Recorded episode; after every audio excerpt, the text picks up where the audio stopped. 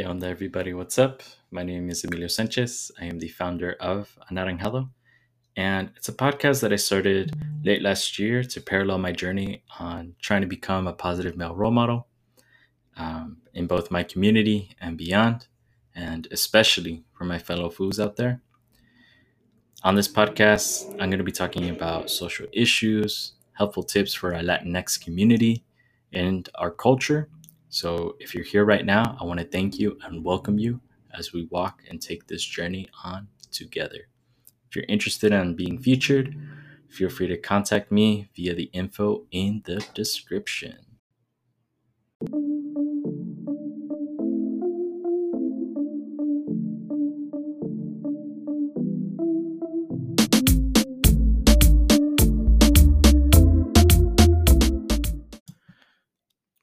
¿Qué everybody? What's up? My name is Emilio Sanchez, bringing you another episode of Anaranjado. Today's episode is to center around a unsung topic. Nonetheless, this topic is very, very important to me, and I hope it's important to you, or at least after this podcast, get you thinking about it. Today, we're to be talking about self love. And to preface this, I just want to tell a little story about um, me when I was younger. Um, so, as some of you may know, my father's a landscaper, and um, you know, uh, though we may not be, we, we may, may not see eye to eye, we may not agree on a lot of issues, but um, I do admire my father very much. Um, I used to stare at my hands a lot. And keep in mind, I was younger, so I was thinking, oh, okay, well, you know, my hands, you know, ah. But I would think, you know, I have very small hands. And I would tell this to my mom, my siblings, my cousins, and my aunts and uncles. And they'd be like, you know, estás chiquito, ya que vayas a crecer, se van a hacer más grandes tus manos. You know, your hands are going to get bigger once you've grown. And through the years, I started to realize I just have small hands. But as I was growing with this notion, the reason why I questioned it so much is that I would look at my dad's hands. And my dad, if if you've ever seen my father or will ever see him, um, he has very large hands. He has very um, callous hands. And if you have any, you know, um, male figures in your life that spend their time working outside or at least working with their hands a lot. Um, that's that's a product of, of a lot of uh, day labor work, and I think it's it's wonderful to have that, but it's also important to recognize. It made me realize, you know, that's that's my dad's hands are a part of his story. You know, um, having all that callus build up from a lot of years is is a testament to his hard work, his dedication and determination. But I would look back on my hands and I'd be like, wow, you know, I'm am I gonna ever have hands like that? You know, kind of engorged by experiences that have led you, inspirations and dreams that have brought you this far. And you know, that's when I realized I I don't have his hands and I won't ever have his hands. My callus will be built up in a different way one of better opportunity you know he had worked outside and put himself through all this type of you know labor work so that i wouldn't have hands like the, his. I remember working with um, a specific client. I'm not sure what her name was. I believe her name was alice or allison. Um, and she said do you want some gloves dear? Or honey? You know sweetie I was small. I was probably 10 or 11. And I was like, gloves? What for? And she's like, well, you have very soft hands. If you keep working outside without gloves, when you ho- hold your girlfriend's hands, they're going to be rough. and I laughed. Um, I laughed because it was interesting. It was almost like, you know, at the same time, I wanted to be you know, seen as a hardworking man. And callous hands were kind of a marker of that. Yet at the same time, I found myself being told, you know, you don't need to have hands like that. You can use lotion. use hand lotion, you know. Be um be a little bit more mm, maybe hygienic isn't the right word, but perhaps being a little bit more, you know, mindful about your body because you can, you know. My hands, you know, I don't go through rigorous work. The most rigorous work I go through on a daily basis, at least now, is a keyboard, you know, and you can listen to me type it on there, t- type with it on there, right? But it was just very interesting to me to hear that and to hear that from from someone else, you know, and now I'm gonna switch over to like talking about my mom's hands. You know, um, I have hands like my mom's. You know, we have hands that are roughly the same size, and you know, she by no margin is she a very large or tall woman. You know, she's about five five, five six. Um, actually, no, she's probably five four, probably five six, five seven with heels, right? but um, yeah, um, she she uses a lot of water know, she cleans a lot, um, uses a lot of product, and spends a lot of time cleaning dishes um, in in her work and then in, in her home life, right? So um, her hands are very. Um, in Spanish, you would say lisas, but I guess a translation for it in English would be smooth, right? It's kind of like very smooth. Like there's no like you see you hear how mine are kind of rough. I feel like with hers they're so smooth that you wouldn't be able to you know seam it like that. I think as a result though, she uses a lot of hot water, so like sensation is kind of lost. But at least in a similar way, right? My hands are neither too callous nor too smooth, and I can still feel with my hands, right? To be able to maintain the sensation, to have this privilege, to have this opportunity to keep them this way. It's like a reflection of what, you know, at least in my case, what my parents wanted for me a life that, you know, doesn't, you know, you, you, where at least you don't i wouldn't need to have as much sacrifice as they they put up you know for like my dad having callous hands now. You know his hands are so large actually that it's not an inconvenience but i feel like he he lost some sensation there. And similarly with my mom because of like all this hot water and like working around a stove for so long i think sensation has been lost in her hands as well but it's very interesting how we can you know how i at least in this instance can paint a picture of you know two two beings that have worked very hard to shape who i am and just kind of look at it as a reflection you know?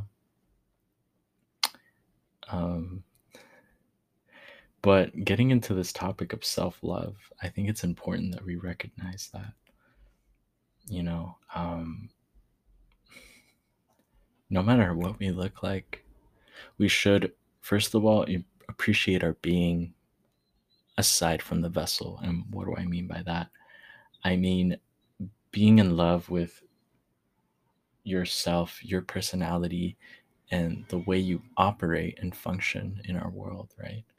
Um, and this is aside from appearances, but doesn't mean appearances have to be negative. Um, just recently, I posted a photo of myself. It was actually a um, a two part post on Instagram. Uh, you know where you can swipe left, and it's a picture of me looking to the left. And I just thought it was funny because I had two pictures to post. So I was like, okay, let's take this picture of me looking out at the left, and then just swipe left. And it's another picture of me posing, and I and I captioned it, "El auto amor es bonito." you know self-love is beautiful and uh, you know not trying to be pompous or anything but i think it's important that we that we start with that because i think if we if we're confident enough to love ourselves or at least brave enough to try i think it trickles this domino effect of positivity. You know folks always go on that you know they're they're they look up to charismatic figures in their life. They look up to charismatic folks and they still have a lot of self doubt because they say, you know, X person is so charismatic when they use X platform. You know, they just sound so sure of themselves. They sound like they have it all figured out. And I think even these folks who inspire us every day don't. We can take bits and pieces of these, I want to say, exemplary moments in our lives to be able to kind of fabricate our own perception of perfection right? But it ties into like what i said earlier. I think you can't start and it's not it's not like a how would i say this? Uh, a reel in or rather it's not you trying to race to become this idea of perfection that you've carved out for yourself rather i believe that it's like i mentioned before daring to be confident enough to love yourself, or at least brave enough to try. Um, and I think for a lot of folks, especially, you know, um, not, you know, folks who deal with body dysmorphia, right? And I think another example, at least for myself, I have a chest dimple. Um, what this is, is um, I think it's a term for uh, a con cave chest, where your chest, at least your sternum, caves in a little bit. So it it dips where your sternum is supposed to be kind of flat, right? If you look at, you know, pictures of I can't even think of any, you know, just picture any buff actor or any, you know, actor that works out well or any model, any stereotypical male model with a fit body um, you know, their, their their their chest doesn't really dip in a lot. It's kind of flat. Yeah, mine's not like that. Even if I had like a six, eight, or twelve pack, it just would never look that way. It would look a little different, not weird, but different. Um, but you know, on the topic of body dysmorphia, I think you know it's important to obviously embrace yourself, but also not not pressuring folks to embrace aspects that they really don't like about themselves. Because I think at the end of the day, it doesn't really matter how much validation you get from other folks, even if it is positive affirmations from peers and, and family and chosen family. Um, if you're not, if you don't feel comfortable in your own skin, um, I think you owe it to yourself to go about that change in in in a in a way that makes you happy you know um, i can't say i have friends that have gone through um, you know trans correctional surgery but i would imagine that these folks feel very um, comfortable after the fact very much like you know this this vessel this body is now a home that i love and i accept I also imagine folks that just look in the mirror and just don't aren't comfortable with themselves, you know. Um, and then just try to figure out ways in which they can, you know. Maybe it's a haircut. You know, maybe you've had long hair for a while and you just decide to chop it off one day. I think that's okay. Maybe it's growing out your hair. maybe it's I don't know, growing out a beard. um, maybe it's working out a little bit, you know Maybe you want a little bit of muscle definition, you know, but I just think it's important that we do this for the right reasons. Because at the end of the day, it does tie into this idea of self love. But I kind of want to transition now from physical to the inner, right? The the inside, the part that we say, you know, beauty's only skin deep. You know, I don't I don't quite understand that phrase. Beauty is only skin deep. Um, but I, I never liked it because I think that, and I feel that a lot of folks who appear to be attractive, at least when you meet them in person and they speak and, you know, and, it, and I'm not saying romantically attractive exclusively, but what I'm saying is like ad, uh, you admiring that person for a certain reason. I feel like when they expose themselves and they start to speak or like share a little bit about themselves, the way they present themselves, if it's somewhat with confidence and at least, you know, little to no self doubt, I think that, again, that charisma is what makes or breaks that notion. And again, I, I believe that's really, really, really beautiful. You know, when you can have just someone start to speak and share their ideas without any restraint, I think that ties into not being validated by others, but it plays a part. You know, it means that this person is comfortable with themselves, comfortable in their ideas, and a product of that is them being confident to share those things. But um I think you know, most of us have an idea of what is good and we try to be very good. And I think that plays a part, but we also owe it to ourselves to understand that there are you know systems of of thought and schoolings of thought that you know play into hurting other people and disempowering other folks. And i think we need to actively work to inform ourselves because that is also an act of self-love. You're setting yourself up for success when it comes to interacting with other folks especially when it comes to folks who are different from you who have different backgrounds, who have different cultural normalities and you know cultural traditions as well as cultural trauma you know um, i think it's important that we constantly inform ourselves we can set ourselves up for success when it comes to interacting with other folks um, and also like at least you know being nice to each other i was watching a video of um, you know, presidential debate, but with five year olds. And it was these two little, um, these little children of color.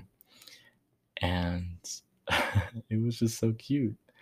But I think um, they talked about, you know, um, mm, it was a question. It was like, what are we going to do to accommodate the people, you know, who want to play in the playground but aren't allowed to right now? And they're like, one of them answered, Well, I think we should both be allowed to play in the playground because we both like playing there. And I think that's reason enough to want to play there. And I'm over here thinking, like, these are so, these are, these seem like simple solutions, but I think these simple solutions, if implemented for our greater society, can give birth to very positive, very nurturing, at least in this case, legislation.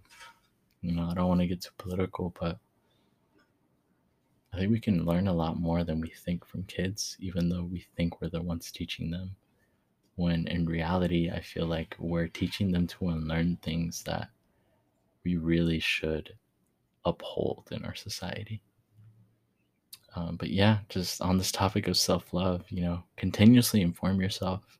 I think that makes you you know you can kind of it's almost like a collage right you're you're picking up bits and pieces that you like you know at least in a collage when i worked on back in the day it was bits and pieces of newspaper and magazines just imagery that i found beautiful and i wanted and i feel like the more we speak to one another the more we discover one another you know be it reading articles you know seeing ted talks or something to that effect listening to podcasts or you know, maybe it's reading a book and adopting these ideas as your own.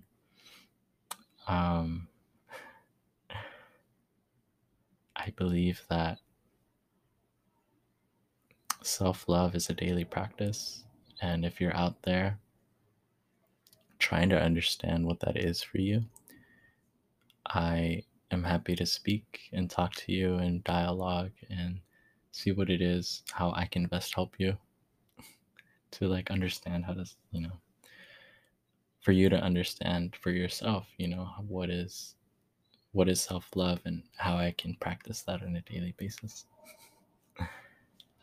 But yeah uh, this is just a tiny idea i wanted to share with you all today. Um multifaceted right? Self-love is more than just appearances.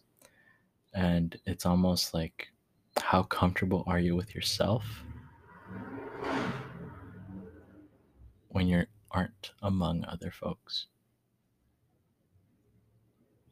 And I think that's really important to recognize during this time of social distancing and, you know, quarantine um, when dealing with, you know, COVID 19. How comfortable are you with yourself?